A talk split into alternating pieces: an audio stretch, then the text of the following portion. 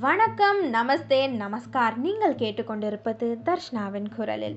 காதலுக்கு தூது போகிறதுல இருந்து மனசுக்கு ஆறுதல் தரது வரைக்கும் இசைக்கு கட்டுப்படாத ஆள் உலகத்தில் யாருமே இருக்க மாட்டாங்க. எந்த ஒரு விஷயமாக இருந்தாலும் வார்த்தையால் சொல்ல முடியாத உணர்ச்சியாக கூட இருந்தாலும் இசையால் எக்ஸ்ப்ரெஸ் பண்ண முடியாதது இல்லவே இல்லை.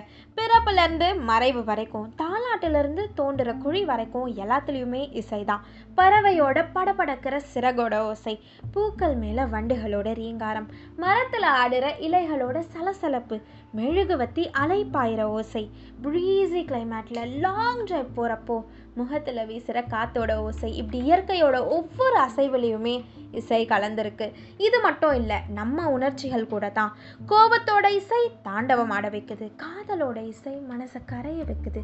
சந்தோஷத்தோட இசை கலகலப்பை தருது. தனிமையோட இசை சிந்திக்க வைக்குது. ஏன்? மணிரத்னம் படத்தில் வரா மாதிரி மௌனம் கூட ஒரு ராகம் தான் so let celebrate music and celebrate life because இசை காயங்களாச்சும் தலை கோதி தேற்றும்.